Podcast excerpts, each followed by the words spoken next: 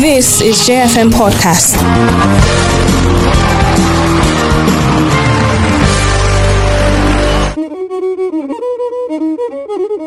Critical issues are getting exposed for a better understanding on a daily basis. All I'm trying to say is that within Pankshin local government, from 1999 till date, we have never been to the Senate. Leading to critical, social, political, and economic conversations by those who matter. If you chop alone, you will die alone.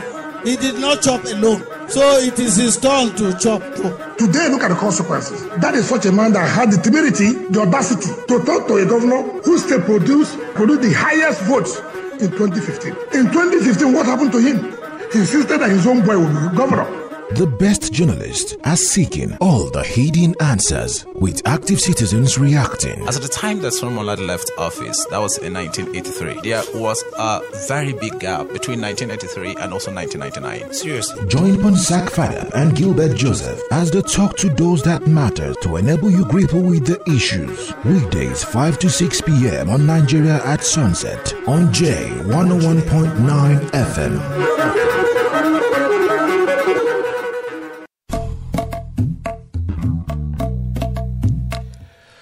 Hello there, very good evening to you, and welcome to the program Nigeria Sunset on J101.9 here in Jos. My name is Ponsah Fan. It was a beautiful uh, Thursday evening, 11th of January 2024. Uh, feels good to be uh, here. And today, while Gilbert is not uh, here with me, he has, uh, he's out of town. Uh, he's uh, trying to get the report for us uh, tomorrow at the uh, Supreme Court. I mean, tomorrow is going to be the final verdict in the governorship appeal filed by Governor Caleb Mutfwang because, I mean, he wasn't satisfied with the decision of the lower court, that is the Court of Appeal, in its case, you know. well, so Gilbert is there because JFM, I mean, we want to bring you the stories as it happens in a very accurate way. Uh, speed is good, but accuracy, I think, is better, and that is one of uh, guiding principles uh, here. Well, there's probable apprehension. Will I say apprehension, but um, anxiety in the air, especially if you're in Plateau State, uh, because of what has been uh, going on, especially as it involved the uh, governorship petition uh, appeal. Uh, 16th or 17th of January will be when the whole thing is going to terminate. But uh, tomorrow in Plateau, I mean, everything is going to terminate. So we're going to know who uh, will be the governor of Plateau State, you know, for the next four years. Uh, PDP, APC, both are very hopeful and optimistic. I mean, today I can't even count the number of persons who have called my phone uh, to say, ah, we need a prediction. I said, look, I'm not a prophet. Let's just wait for what the court will decide. Uh, I didn't give anybody any hope to say, no, we're winning, no, we're not winning, no. No, no, no. It's, that is not in my place to do. In fact, uh, just this evening, uh, uh, getting set, you know, for the show, and then my friend who is uh, in Columbus, Ohio, called me uh, to say, ah, make a Farua Gidani, like, what's going on at home? because he's in America. What's going on? I said, look, uh, tomorrow is the case, and people are anxious about it.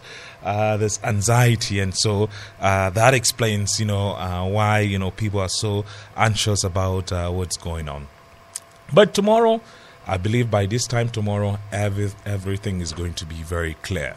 Uh, Benue are happy that nobody's anxious in Benue. I mean, uh, yes, father, like they call him in Benue, that is the Reverend Father Hyacinth Alia, uh, has been declared by the Supreme Court as the duly elected governor of Benue State to serve the uh, term of four years. So, I mean, if you're a Benue, I know that uh, your temper is cool now.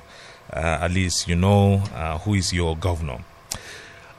We're not going to play an insert uh, today, although we have one. But because of want, and, uh, want of time, I've been looking forward to this conversation. You know, with uh, this erudite uh, professor, not only a professor, you know, in the academia, but he's a public intellectual. Uh, he has written professor of archaeology. Archaeology is something that I I studied, you know, when I was in school, but not in depth you know i just uh, but right now is is something that I, I, I studied you know just to understand how man has evolved uh, how um, what basically is the concept of civilization uh, one of my friends you know will always say that look civilization is ancient human beings cupping their hands to scoop water from either a spring or an oasis.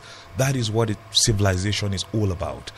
And that when he told me then, you know, he was very, very fascinating and it stuck with me. Uh, I said, look, nobody will tell me that their civilization is better than my civilization uh, as a human being because uh, I have, you know, how I preserve food, how I cook food, uh, how I go to farm, you know, what informs my dating, what informs, you know, how uh, that is if you're married, relate, how you relate with your wife, how you relate with your children. Those things are civilization, you know, that is what, you know, makes human beings human beings. I have Professor Zachary Anga Gundu. He is the Vice Chancellor of uh, University of Mkar, Mkar and Benue State. Uh, erudite professor, good evening. Thank you very much for coming, sir. Thank you so much for having, having me on the program. Yeah. The I, I, I, don't know what to term it, but Governor Caleb Mutfwang of Plateau State has been saying that is a genocide. Uh, but non-governmental organization will always say farmer had a clash. Uh, but scholars like you, you know, uh, you can. I mean, you've researched deep into uh, what is actually going on. Now there's a new narrative, you know, that is emerging, and that narrative is that for most of the Middle Belt region of Nigeria, there's heavy deposit of rich mineral resource underneath our soil, and the people killing our people don't want them to enjoy this mineral resources that is God given, you know, to us. But I'll ask you, Prof if you take my land, where will I grow my food? Well, if some if somebody takes your land and you don't have any other land to grow food on, you will probably have to buy food to survive. And if you don't buy food to survive, you will die because you will not have food. So that person doesn't like me. The person who is wanting to take my land. It, uh, uh, well, of course, the person doesn't like you. If he liked you, he will not do that. Uh, but the issues on the plateau and in middle Nigeria, north central, in fact, the issues across the country uh, are slightly more complicated than just people coming to take your land because they want to deprive you of land mm. to uh, grow food. Uh, the interesting fact is that probably for all the rural population in this country, what connects them to this country is the land. Yeah. So if you take that land, you deny them the connection to this country. Mm-hmm. Because the person who is in Mangu, who is in Barkin Ladi, who is in Bokos, who is in Benue, who is in Taraba, who is in Nasara, who is anywhere in the rural area, if you take his land, he may not be in a position to go anywhere to live. So you are actually killing him just by taking that land, even if you don't kill him physically. It's not like the rich person, it's not like the educated person like you. If I chase you from this country mm. because of your training, you can go to some other place. You can still survive. If you chase Atiku out of this place, you check, chase the president out of Nigeria, mm. he will go to some other place because he has money, because he has some other competencies and skills, he's likely going to survive. But if you pick the farmer and take away his land, he's not going to survive, even if you don't kill him. But as you rightly pointed out, what is happening in parts of this country, as far as rural banditry and insecurity is concerned, is tied to mineral resources underground. Mm-hmm. And it's so unfortunate that on the plateau and parts of southern Kaduna, parts of Nasarawa, we have not paid attention to the colonial records. If you say pay attention, do you mean as a people, as indigenous people, No, no, or no, as, as government? government. As Gov- government. Okay, government. As government. And even, even as indigenous people, we've not paid attention to the colonial records, the geological records that show that we are sitting on gold mines and mineral resources that can actually help this country to go into the future. Yeah, but some people, Prof, some people don't want for us to help this country. They don't, they just want to grab the Yes, resources. I, am trying to make the point. Yeah. I'm trying to make the point. If you look at, if you look at Bokos, you look at Mangu, yeah, you look at Barkin Ladi, you look at Riyom, and then you look at parts of southern Kaduna and parts of Nasarawa state. They form what the geologists would call a cassiterite belt. This Oh. is a belt that is very rich in gemstones, extremely rich in gemstones. The people who want to destabilize this belt are eyeing these gemstones. They are eyeing these gemstones. So they come in many, many, many, many, many directions.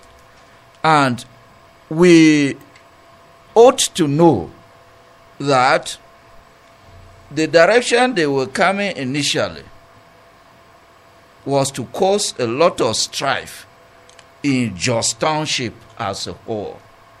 Destabilize the plateau by causing strife in Jos, the township. urban area. Yes, the urban area. After they succeeded in doing that, they also went ahead to destabilize the rural areas using what you are calling uh, Farmer farmer clash. clashes. Yeah. They have gone to a, sec- a third phase, which is the phase of taking possession of this land to bring in the legal miners and the people who are supporting them. The government of this country knows this nexus now. So they are saying that big people are behind the rural banditry, especially the rural banditry that is designed to ensure that illegal miners come in to mine. It's happening in Kaduna, Yeah. it is happening in Zamfara, Yeah. it is happening in Katsina, it is happening on the plateau, it is happening in Nasarawa, it is happening in Benue. But, Prof, you know, in all of the, the places that you you've been mentioning that uh, these things are happening, illegal mining and what have you, one tribe, I mean, all of these people always point accusing finger on one tribe. That is the Fulanis. Yes. But I mean, why is that? And the dynamic of this, uh, will I say conflict, but grand plan, based on your explanation, is that this thing is devoid of religion. It's solely like uh, an ethnic base, you know, something. So is it an economic warfare on, you know, the Nigerian people? Because in Zamfara, Katsina, is on record that the governor of Katsina, who is, uh, he says Hausa, his mom is Fulani, he said he wouldn't want fold his hands and watch uh, some people, you know, and he said Fulani, you know, come to uh, destroy uh, lands and take over and start, you know, illegal mining and what have you. Why is this, you know, the accusing finger is just on one ethnic group? Well, the accusing finger is on the Fulani because the Fulani too stand to benefit. But we don't know them with mining. We know them with, you know, uh, herding of, you know, cattle. No, no, but there's a nex- and there's a nexus. Okay.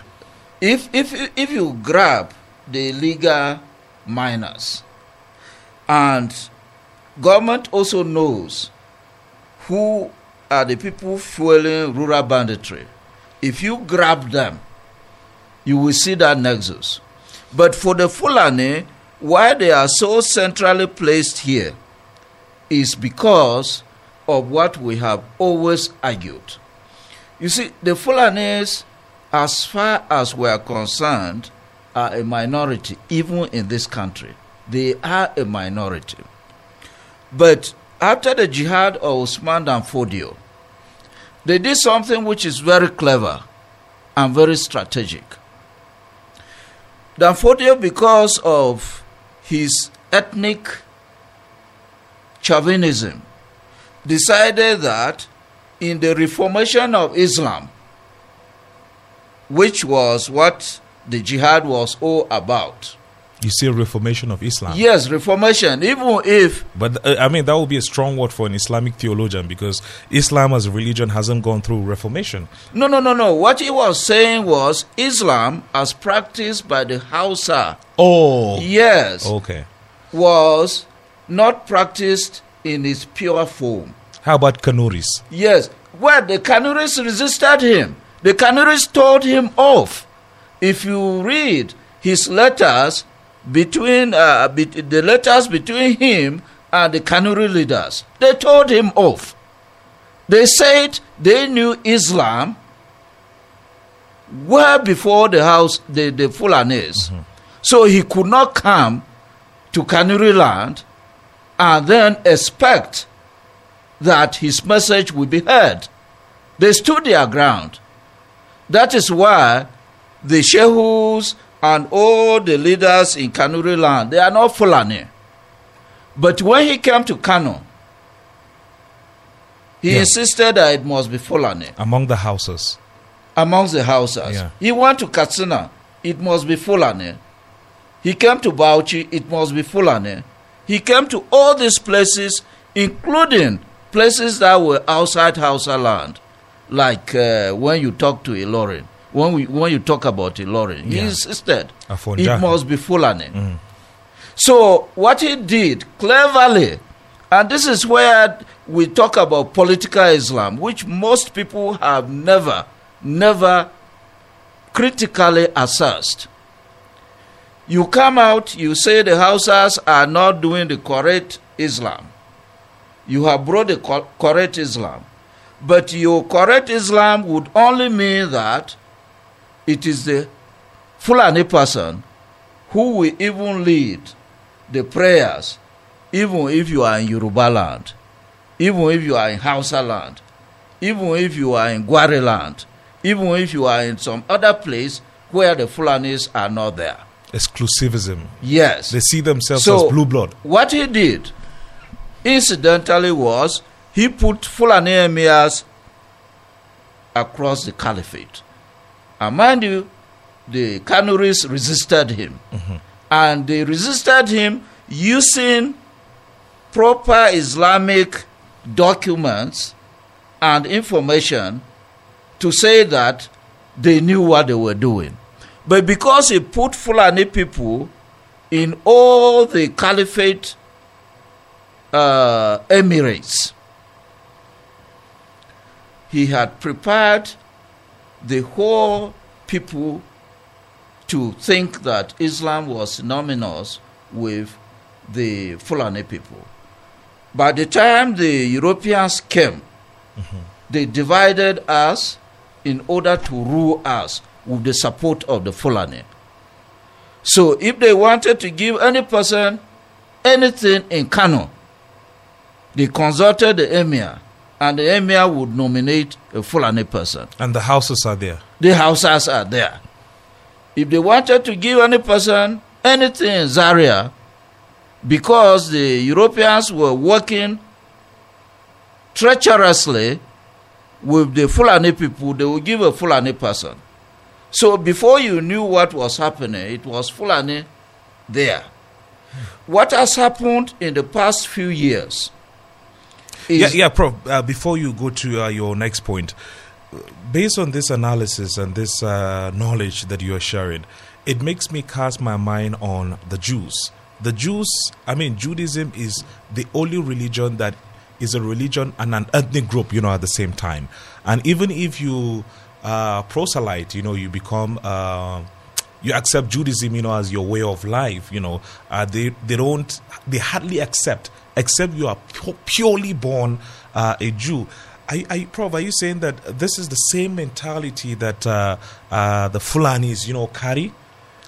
I, I, I, I wouldn't I wouldn't say the Fulanis are sophisticated as the Jews. I wouldn't even say that they have the polish the Jews have. But uh, you can't you even if you don't like them, what you can say the Fulanis have done is they have, they have created a consciousness for the Fulanis of the whole world. Hmm. And they are looking for places for the Fulanis of the whole world to settle. I mean, same thing like They Judaism. are. Same thing like Judaism. But I'm like saying that they are not as obfuscated As as, the Jews. Jews Okay. yet. Okay, okay. Yet. But they are looking for refuge places for the Fulani of the whole world to settle. That is why we know that in many parts of now central Nigeria, when they displace people, they rename the settlements. It has happened on the plateau. When they displace people, they rename the settlements. like I've been I've been wanting to I've been asking what is the original name of Mahanga? Mahanga is a border community between Bokos and Barkin Ladi. What is oh, I'm still finding what is the indigenous uh, name you know of Mahanga? Well, th- th- that is you know just my yeah. Well, well it's, just, it's just to show you. You know, the, the, there's history in place names. So if you displace a people, you displace a people, and then you settle there, and you give your own the name of your own, your Yeah. own name from all, your own language. You you are trying to imprint on the landscape that you your history is connected to that place. This is what they are trying to do. They are trying to say that look, we belong to this place, we belong to this place, we belong to this place. And they are serious about it. If you know, it is just that the other parts of the world, sorry, the other parts of the country have come out clearly to see through this agenda. Otherwise, every person knows. I don't know which part of the plateau you are. I'm Tarok. I'm from okay, Langtang you are North. Tarok. Yeah, But I studied on the plateau, so I know. I Yeah. have friends here, and Yeah. they tell me yeah. The rural landscape of this country, and particularly north central, has been taken over by Fulani militant cells. They are there. They are there. They are existing. And it, it, it, it, it's, it, it's unfortunate that we have security, people who are paid to collect this information and to analyze this information.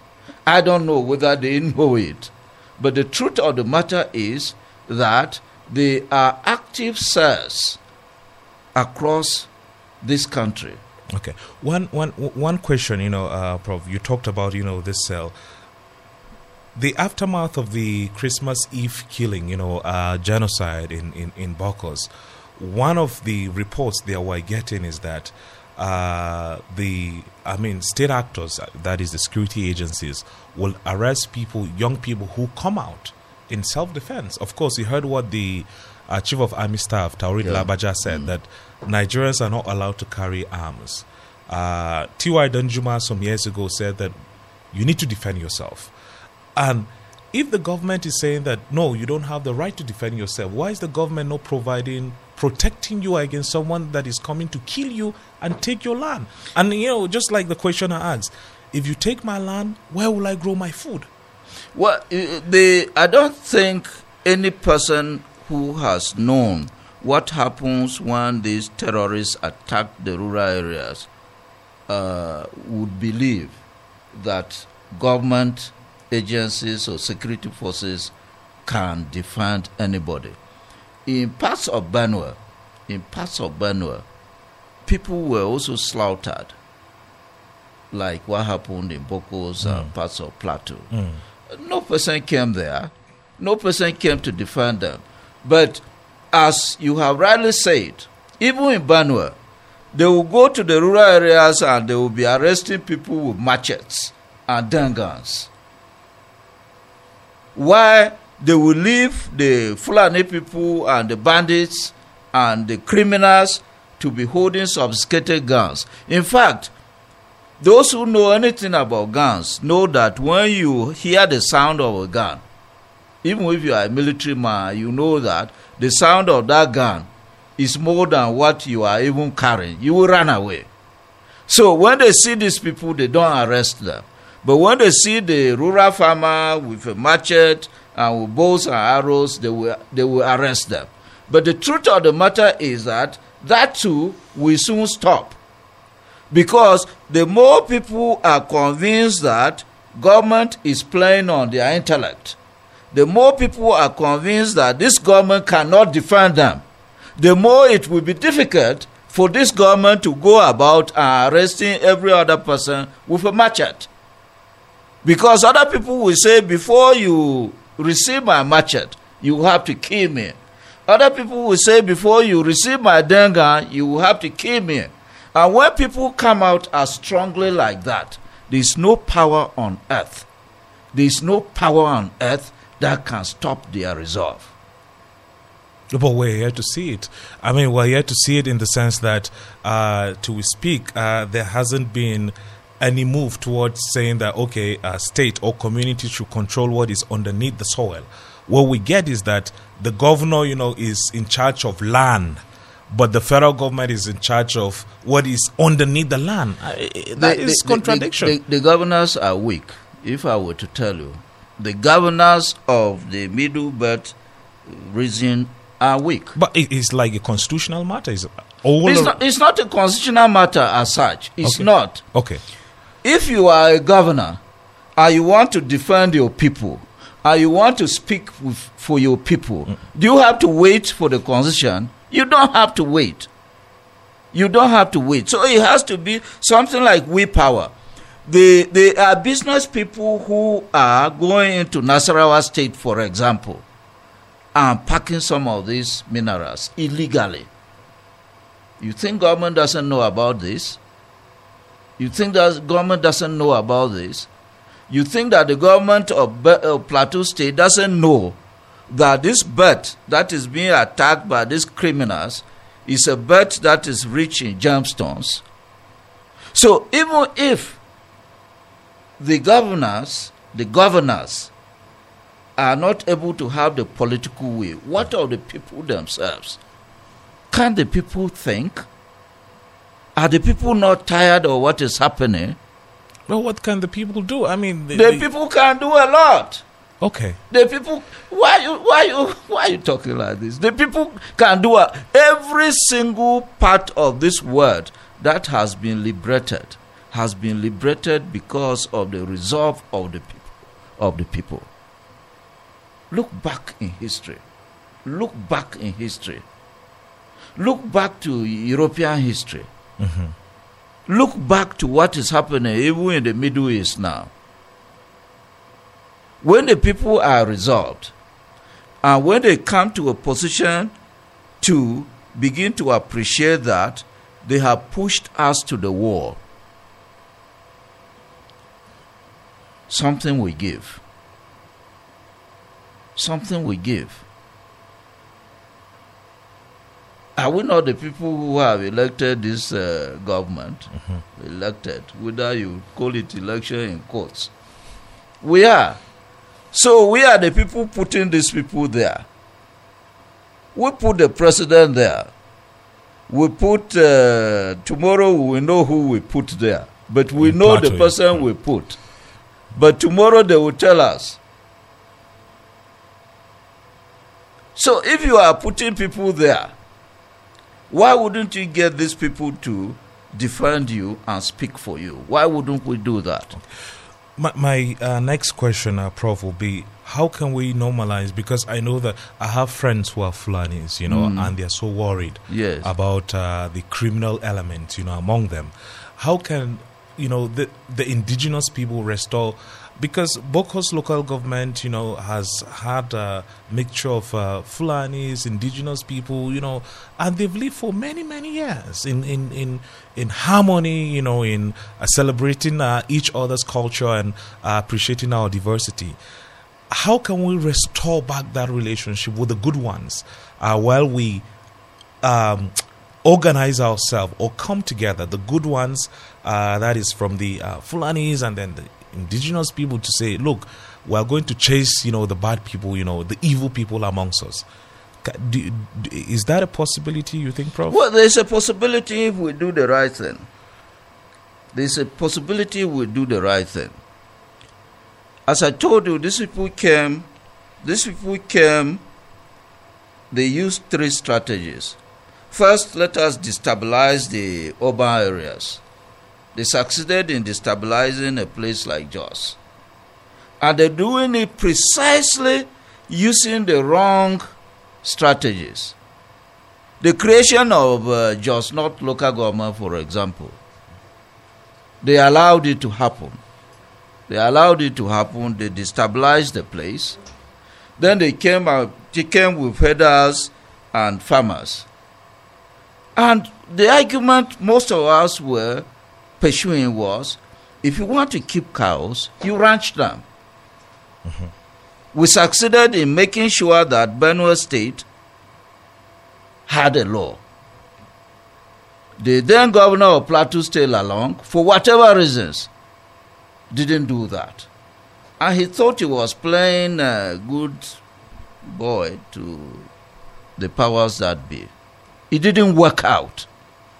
And now they are going for the mineral areas. So the thing is to do the correct thing.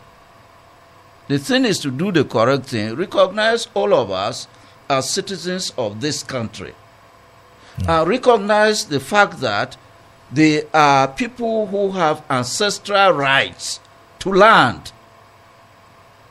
Where are the Fulanis coming from? Why can't they go back to where they have ancestral rights to land and stay there?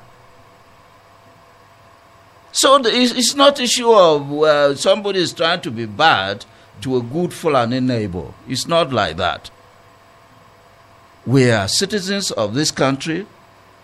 People who have ancestral lands to uh, rights to land, and you cannot just bring them, or rather chase them away from these rights because you are holding a gun, or because you control the military, or you control the security, or you are a big politician somewhere. All right. Well, thank you so much, uh, Professor Zachary Gundu, uh, the Vice Chancellor, uh, University of Mkar, Mkar in Benue State. Thank you so much. Uh, look forward. To, uh, you know, I always uh, enjoy talking with you uh, and learning, you know, from your wealth of experience. Well, this is a two-part interview. Uh, we're going so to uh, let Prof go, and then we'll have the Speaker of the Plateau State House of Assembly, Right Honorable Gabriel Dewan Kutdangbena. He's here with us. Stay here.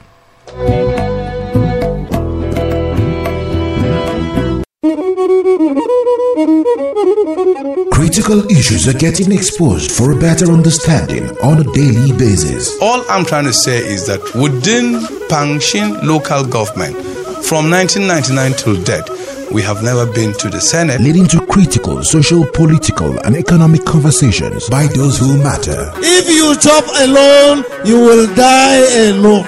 He did not chop alone. So it is his turn to chop too. Today, look at the consequences. That is such a man that had the temerity, the audacity to talk to a governor who still produced, produced the highest votes in 2015. In 2015, what happened to him? He insisted that his own boy would be governor. The best journalists are seeking all the hidden answers with active citizens reacting. As at the time that Solomon Lar left office, that was in 1983, there was a very big gap between 1983 and also 1999. Seriously. Join Ponsah Fanap and Gilbert Joseph as they talk to those that matter to enable you grapple with the issues. Weekdays 5 to 6 p.m. on Nigeria at sunset on J 101.9 FM.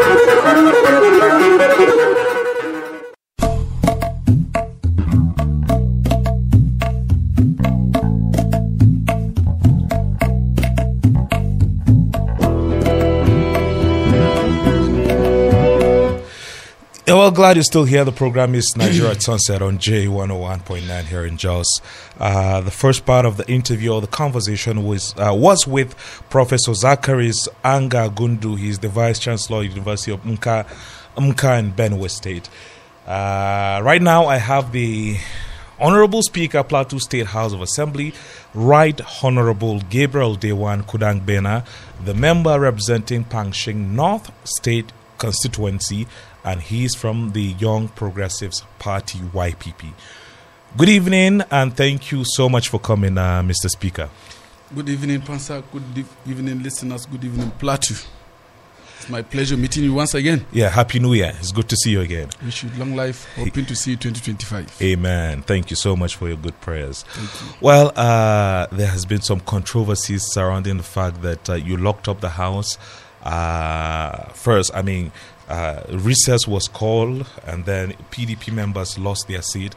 Uh, that is, you know, after the recess, and then uh, right, was still in recess now. But talk to us about what would you like for Plateau people to understand surrounding the controversy around there.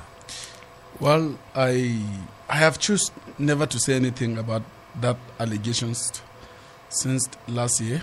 A lot of allegations, defamation has been going on. I've chosen to remain mute because the politics of the legislation is different from the lies, the propaganda, and the misconception that they're selling out there. First, I want to clear a notion which you put to me that I closed the house. I never closed the House of Assembly. Okay. You know, no, Thank you. no single member or speaker have the right to close house like that. It's not anybody house. It's not my father property. Neither is my own personal residence. I will just close it just like that. The house went on recess, which it adjourned till January 23rd. Mm-hmm. A motion was moved. A motion was second. There was no contrary opinion. And as a speaker, I have no choice than to abide by the proceeding of the House, which I've agreed that the House should go on recess. And the House was on recess. But there are insinuations that many are saying there is issue of public urgent importance, the House can reconvene. Sure. Our House rules stated it clear. If there is issue of public urgent importance, the House can reconvene. And what are some of those issues do you think, you know, When does it do with securities. Okay. That is why, you, as you can see, one week ago or thereabout, we Yeah. We had the, we call ourselves, we all travel from our various constituencies back to just all of us, the eight members who are legitimate in the house now, and we address a world press Oh, conference. so you are yet to even inaugurate the APC members No, back into the house? We're yet to integrate them. Because Okay. We cannot integrate them while we're on recess.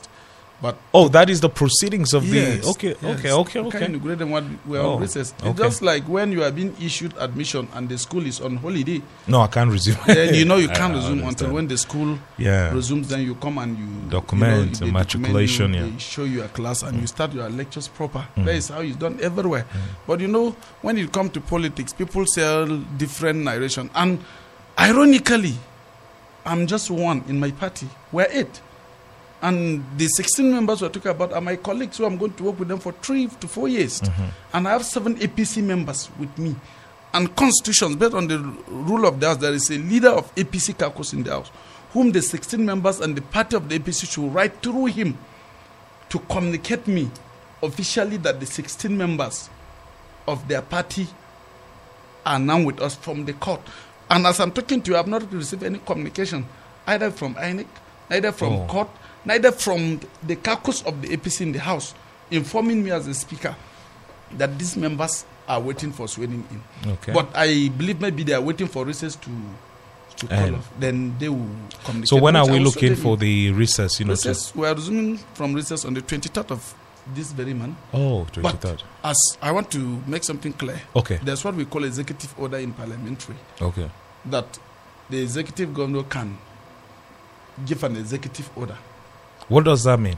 The executive order, maybe as I earlier said, in terms of security or in terms of any issue that have to do with the well-being of the state, that you need uh, legislative backing, that you want urgent uh, uh, legislative backing. We have no choice than to to reconvene. Okay, okay.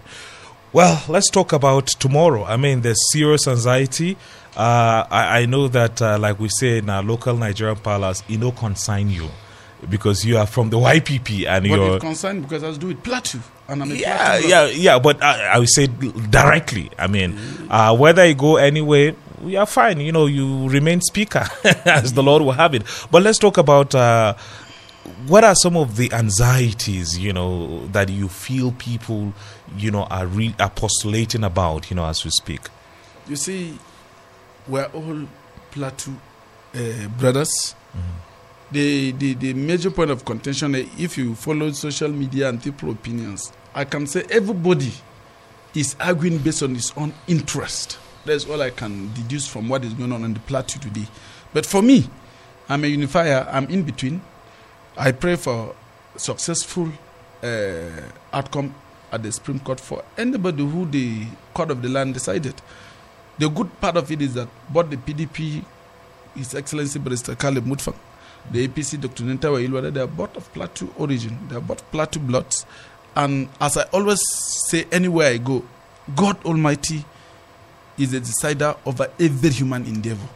Every sentiment, no amount of sentiment, no amount of cas- castigation, defamation that we are busy spewing on social media will change what God have destined everybody. Mm. And I want to make it clear before we were created, both Caleb Mutfwang and Dr. Nentawe Yilwatda, from the day they were given birth, God Almighty have designed what will happen in their stage of life. All of us, like myself, I never knew I'm going to be House member. Talking about becoming a minority whip, to even assume a office of speaker, even as a lone man in my own party, God have destiny that in certain period of time that will happen. And that is what I expect every plateau son to realize that. The ruling of the Supreme Court tomorrow is going to manifest God have already destined mm. over plateau.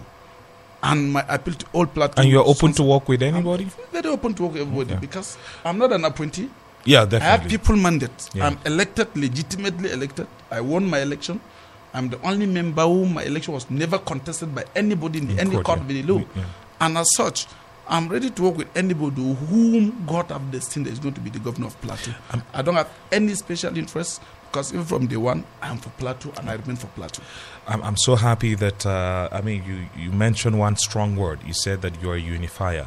Yes. Talk to young people because the vituperation, the vitriol, the hate, you know, the aspersion that I see, you know, on social media. And I'm thankful that you know I, I the only medium that I use is WhatsApp. Uh, but what people tell me they see on you know other social media platforms, for me is worrisome uh, as young people what will you tell young people to eschew bitterness so so that tomorrow if it goes anyway you know life will continue and people uh, because it's like the youth of plateau are taking politics into becoming a career you know nowadays You see, all those things bounce back to lack of self-confidence. You know, when someone don't have confidence in himself and he believe that his only means of survival rely on another particular person, then he sees everything tied down to that person. So my message and my admonishment to my fellow youths is that let's believe that anything God have destined to us as individuals, let's pray over it that God should unlock our destinies for us. But the way they are, some are going about it, making it look as if without either Mr. A or Mr. B, their own has come to an end, is very appalling. So my simple message is that from the creation, from the day God created you, you have what He has deposited for you from the day they give back to you. So let's everybody take his destiny to his hand, pray over it, let the will of God be done. If God says that this is what you will be, whosoever become governor, it can never change what God has designed for you. If God said you are you are not going to be anything or you are going to end up the way you are, whosoever, if it is your own blood brother that become governor, you will not change anything. Political power is transcend. There were people before uh, now. We have governors who have been governors. We have presidents who have been president before, and I expect our people to realize that everything is not tied down to, polit- uh, to politics. You go go to south south, go to southeast, go to other uh, states, and you can see things are happening. It's not all about politics. You go to Abuja, you are driving if as a speaker, you see young man of your age who is doing well in business, will not even turn and look at you, don't even care who you are because they are excelling. Why do we tie ourselves all about politics? Plateau we have a lot of potentials. I advise my fellow youths to look beyond politics and let's be careful some of the uh, engagement we engage each other trying to protect our political interests, especially my own generation because you see we are youths. What lies ahead of us is bigger than what we are thinking today. Today has come and passed, but tomorrow is pregnant. Nobody can predict tomorrow. We can predict today because already has passed. You know what happened between morning and this evening. But what will happen tomorrow to evening, you can't you can't tell. So it's so so appalling the way we're we're engaging ourselves. And you know the painful part of it is that our youths are so so acquainted with what we call eye service on social media. They like writing Psychophancy What, yes, or- psych- that is that is the clear word for it. Psychophancy. Okay. People like writing what we impressed their peer masters. What they will write is different. What they go and say behind the scene, and it's very is very very unfortunate. And I'm appealing to all of us, the political class, also to always admonish our supporters to look beyond self. Uh, uh, uh, self and public appraisal while we go beyond doing otherwise. Because if you reward people who are writing defamatory statements against your umbrella in the name politics, it means you are encouraging them what they are doing is right. So I expect that all the political players should admonish, caution their supporters on need to preach unity, preach peace beyond uh, what we are seeing on social media. Interestingly, Dr. Nentawe Yilwatda, Barrister Caleb Mutfwang, they are both Gosa family. yeah. They are bought from. Are you Gosa too? I'm not. I'm Poba from Pankshin. Okay, okay. There are three unique things that join them together. One, they're of Gosa family. No, Two- let's start with Plateau first. Yeah. Uh, One, yeah. fine, very interesting. In fact, one, they bought are from Central Zone. Of course. Secondly, they're bought from COCIN family. COCIN, okay. Third, both of them are product of Gosa. Gosa. Fourth, both of them are children of pastors. Both their parents were Yeah. pastors in COCIN church. That is a good way to And look at it. To crown it up, both of them, I can tell you that they have never insulted each other. I've not Brothers. seen it yet. I have never seen it. That is true. And That they is true. shook themselves whenever they meet. They laugh, they smile, and I so much believe they're discussing plateau. I Yeah. so much believe that. Yeah. So if them, the key players, don't have problem, why are we trying to create tension? Go around the state and see what is going on. Hmm. Look at the tension, and if anything goes wrong, if anything happens, will Barrister Caleb Mutfwang, the executive governor, and Dr. Nentawe Yilwatda be affected? Will their family be affected? Will my family be affected? Will all the political class family be affected? It's, at the end of the day, it's the children of nobody Yeah. that will be on the street. It's the children of nobody that will fall victim. So I'm admonishing each and every citizen of Plateau that this is the time where at the cross line of this state is the time. Plateau is too fragile for any political clashes. Plateau is too fragile for any political uh, rivalry. This is the time for us to take our destiny to God and accept everything as the will of God so that Plateau will move forward for the betterment of the next generation. I, I so much you know love what you said because um, I mean this is uh, about Plateau. Uh, maybe we're going to take one phone call, uh, right, honorable, and then you give your response because this is the first time I'm going to interview you. Uh, you know, I'm becoming speaker. yes. So you're going to say your agenda for the young people of Plateau State in terms of legislation. But let's take this. Hello, good evening. Thank you for calling. Hello. Okay, uh, that wasn't working. Let's try this. Hello, good evening. Thank you for calling. Hello, very good evening, Mr. Ponsafana. Yeah, tell us your name and join the conversation. Thank you very much. This is the voice of Angwar Kuba, great comrade. I don't want to Solomon. We're listening. Go ahead. Thank you so much. I have heard the speaker, right honorable speaker. God bless you, sir. Indeed, the speaker has spoken very, very well. At least uh, youth that have listened to this conversation is very, very educative. And uh, but Ponsah, you know, politics has to do with interest. Even the young ones too, they have their interest. Except for those who take it at a very uh, like a war. You know, that is where the problem will come from. But every politician has an interest as far as there is no war. What we are, what are trying to say here is that the police, uh, the speaker should do it with a matter of urgency to ensure that the House of Assembly members to see something about what is happening in Bokos. That's why we elected them for. And I have confidence on Solomon, the, uh, I mean, the, the one. I have confidence on him. In I respect him. Do it as a matter of urgent, please, to at least to rescue this situation. Yes, uh, you know, you know, you will not be, be phony when we have the lawmakers at least to preside over our our challenges, and these things are happening. Uh, while they are on research, I believe uh, they have they have discussed about it. Thank you very much. Thank you, thank you, thank you, thank you. Hello, good evening. Thank you for calling.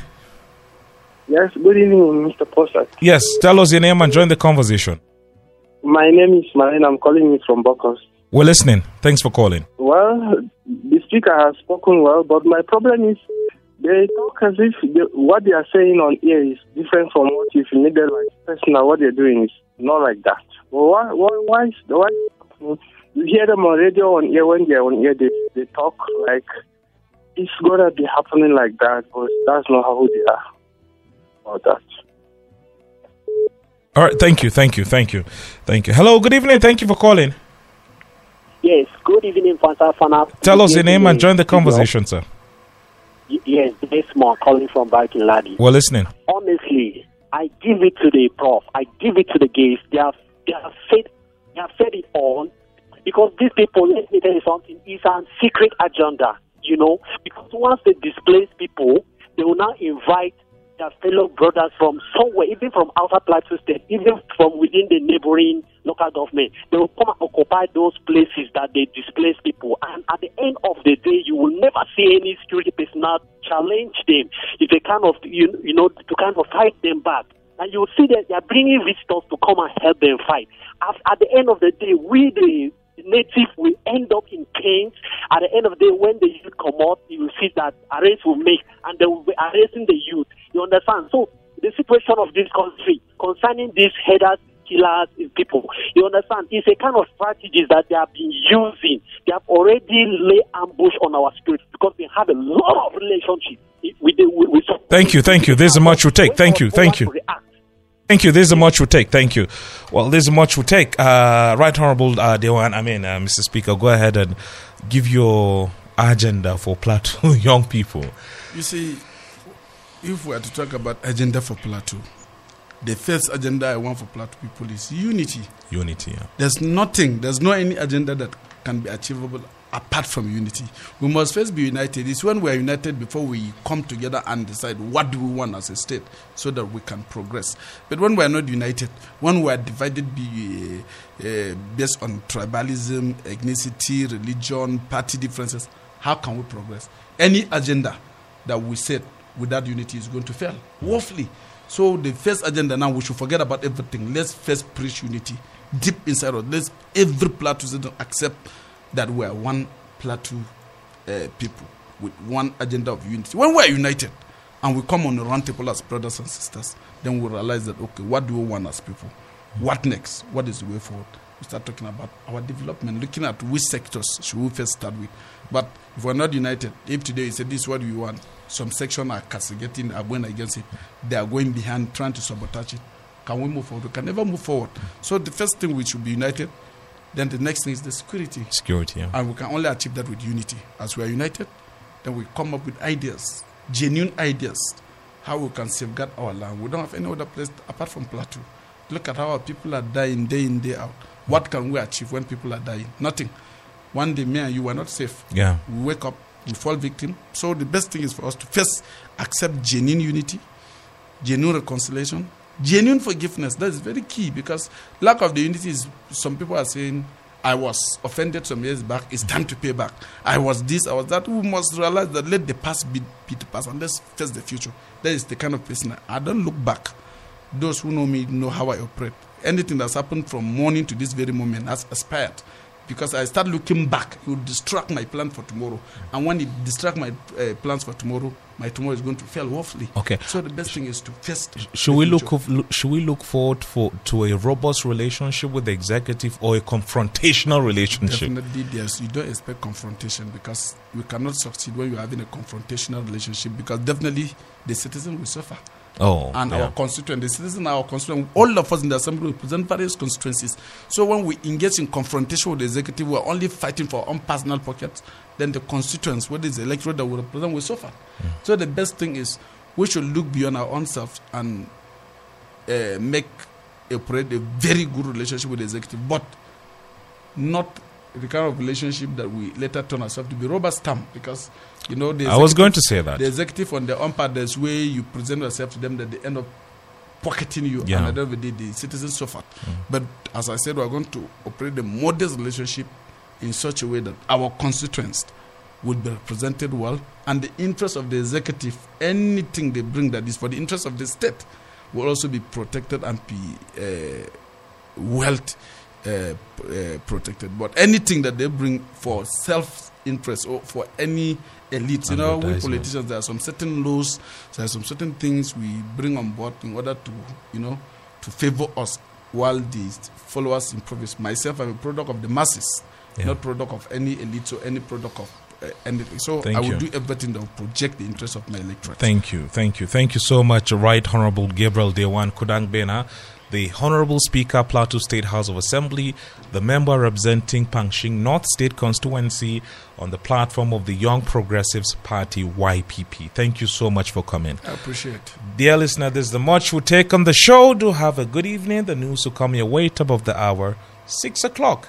My name is Ponsah Fanap. Bye now.